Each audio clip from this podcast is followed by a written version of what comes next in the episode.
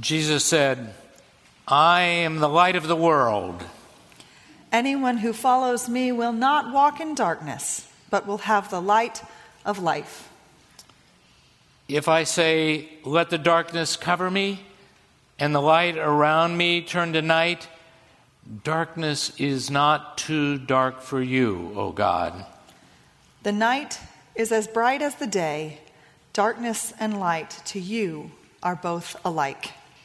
I you to invite you to join me in our unison reading, which you will find printed in your bulletins. O gracious light, pure brightness of the eternal Creator in heaven, O Jesus Christ, holy and blessed, now as we come to the setting of the sun and our eyes behold your vesper light, we sing your praises, holy God, one in Trinity. You are worthy at all times to be praised by happy voices, O Christ of God, O giver of life, and to be glorified through all the worlds. Our first scripture reading this evening comes from Paul's first letter to the Corinthians. For I received from the Lord what I also handed on to you that the Lord Jesus, on the night when he was betrayed, took a loaf of bread, and when he had given thanks, he broke it and said, This is my body that is for you. Do this in remembrance of me. In the same way, he took the cup also after supper, saying, This cup is the new covenant in my blood. Do this as often as you drink it in remembrance of me.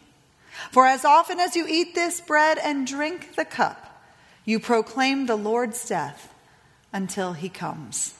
Here ends the reading. It was the Passover, and he had been with this group for quite some time. They had been co workers, they had gathered for the Passover meal.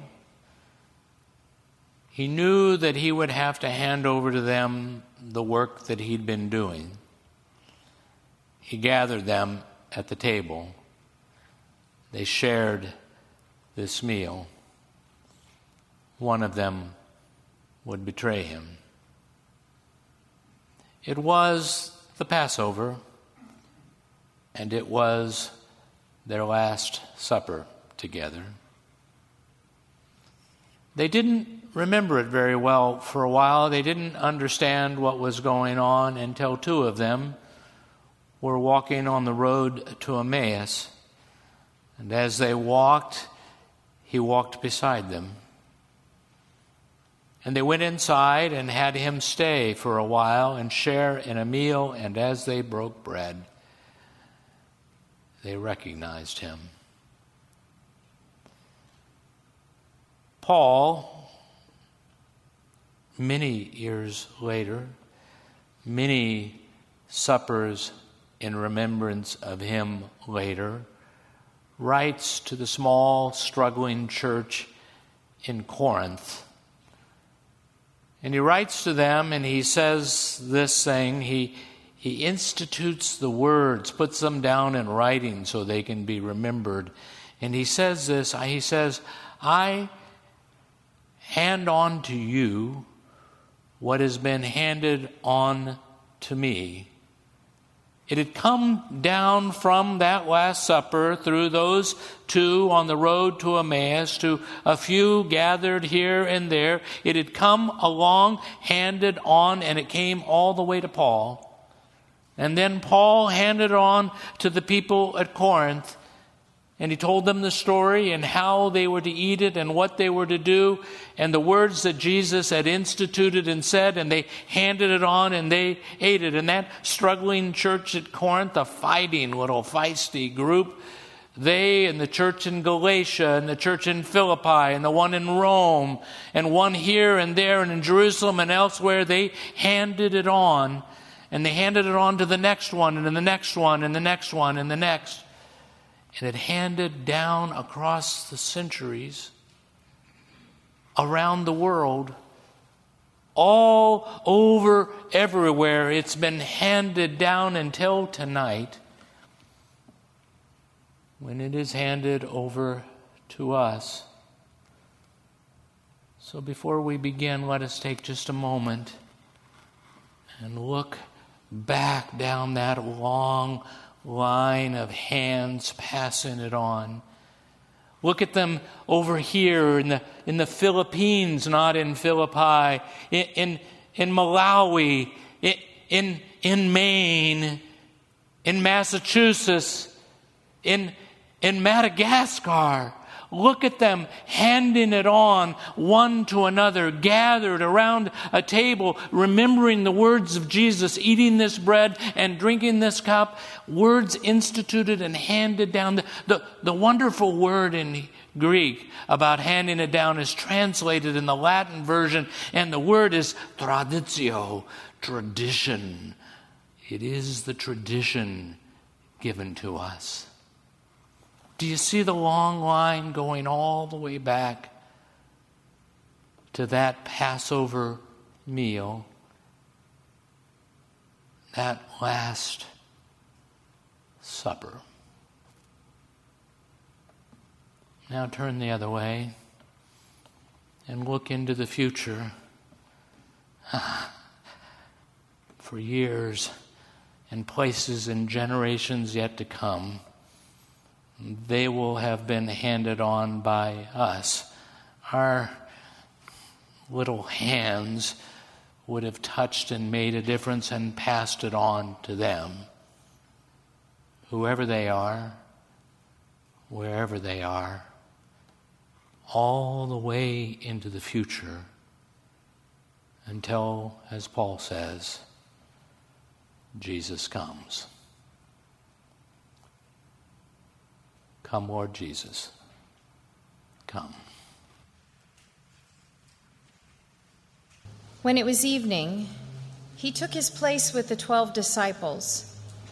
And while they were eating, he said, Truly I tell you, one of you will betray me. And they became greatly distressed and began to say to him one after another, Surely not I, Lord. He answered, the one who has dipped his hand into the bowl with me will betray me. The Son of Man goes as it is written of him, but woe to that one by whom the Son of Man is betrayed. It would have been better for that one not to have been born. Judas, who betrayed him, said, Surely, not I, Rabbi. He replied, you have said so. Then Jesus said to them, You will all fall away because of me this night. For it is written, I will strike the shepherd, and the shepherd and the sheep of the flock will be scattered. But after I am raised up, I will go ahead of you to Galilee. Peter said to him, Even if all fall away because of you, I will never fall away. Jesus said to him, Truly I tell you, this very night, before the cock crows, you will deny me three times. Peter said to him, Even though I must die with you, I will not deny you. And so said all the disciples. He came out and went, as was his custom, to the Mount of Olives, and the disciples followed him. When he reached the place, he said to them, Pray that you may not come into the time of trial. Then he withdrew from them about a stone's throw, knelt down and prayed Father, if you are willing, remove this cup from me. Yet not my will, but yours be done. Then an angel from heaven appeared to him and gave him strength. In his anguish, he prayed more earnestly, and his sweat became like great drops of blood falling down on the ground. They went to a place called Gethsemane, and he said to his disciples, Sit here while I pray. He took with him Peter and James and John and began to be distressed and agitated. And he said to them, My soul is deeply grieved, even to death. Remain here and keep awake. And going a little farther, he threw himself on the ground and prayed that, if it were possible, the hour might pass from him. He said, Abba, Father, for you all things are possible. Remove this cup from me. Yet not what I want, but what you want. He came and found them sleeping. And he said to Peter, Simon, are you asleep? Could you not keep awake for one hour? Keep awake and pray that you may not come into the time of trial. The spirit indeed is willing, but the flesh is weak. And again he went away and prayed, saying the same words. And once more he came and found them sleeping, for their eyes were very heavy, and they did not know what to say to him. He came a third time and said to them, Are you still sleeping and taking your rest? Enough. The hour has come. The Son of Man is betrayed into the hands of sinners. After Jesus had spoken these words, he looked up to heaven and said, Father, the hour has come. Glorify your Son, so that the Son may glorify you, since you have given him authority over all people to give eternal life to all whom you have given him. And this is eternal life that they may know you, the only true God, and Jesus Christ, whom you have sent. I glorified you on earth by finishing the work that you gave me to do. So now, Father, glorify me in your own presence with the glory that I had in your presence before the world existed. I have made your name known to those whom you gave me from the world.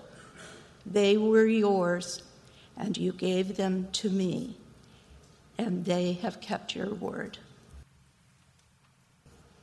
I am not asking you to take them out of the world, but I ask you to protect them from the evil one. They do not belong to the world, just as I do not belong to the world. Sanctify them in the truth. Your word is truth. As you have sent me into the world, so I have sent them into the world. And for their sakes, I sanctify myself so that they also may be sanctified in truth.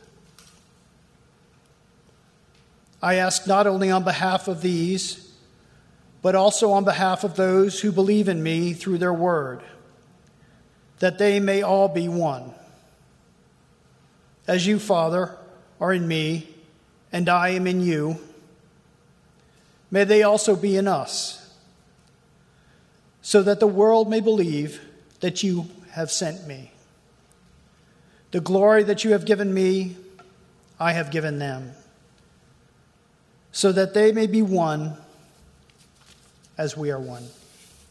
Then the soldiers led him into the courtyard of the palace, that is, the governor's headquarters, and they called together the whole cohort. And they clothed him in a purple cloak, and after twisting some thorns into a crown, they put it on him. And they began saluting him, Hail, King of the Jews! They struck his head with a reed, spat upon him, and knelt down in homage to him. After mocking him, they stripped him of the purple cloak and put his own clothes on him. Then they led him out to crucify him. They compelled a passerby who was coming in from the country to carry his cross. It was Simon of Cyrene, the father of Alexander and Rufus. Then they brought Jesus to the place called Golgotha, which means place of the skull. And they, they offered him wine mixed with myrrh, but he did not take it. And they crucified him and divided his clothes among them, casting lots to decide which ones each should take. It was nine o'clock in the morning when they crucified him. The inscription of the charge against him read, The King of the Jews. And with him they crucified two rebels, one on his right and one on his left.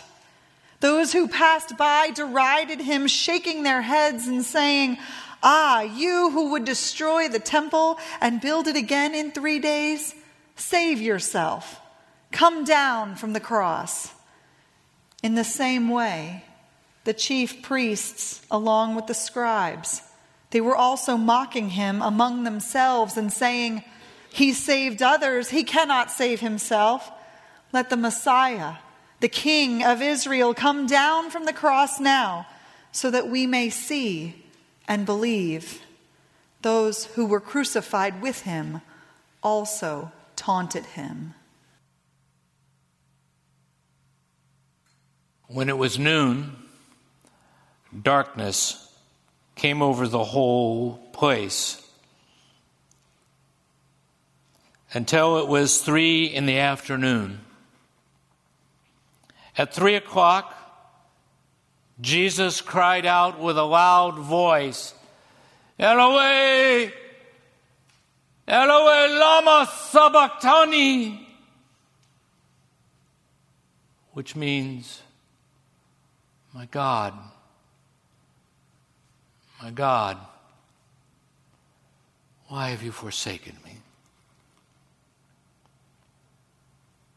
When some of the bystanders heard it, they said, Listen, he's asking for Elijah.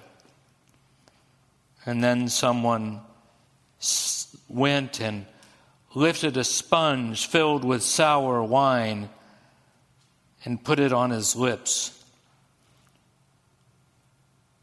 saying,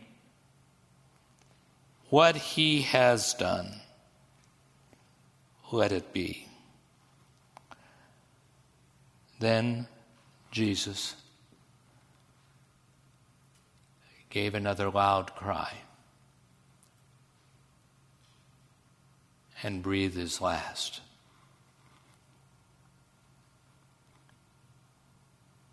And the curtain of the temple was torn in two, separating heaven and earth. Then the centurion who was watching said, seeing the way he died, seeing the way he breathed his last, surely this was the Son of God.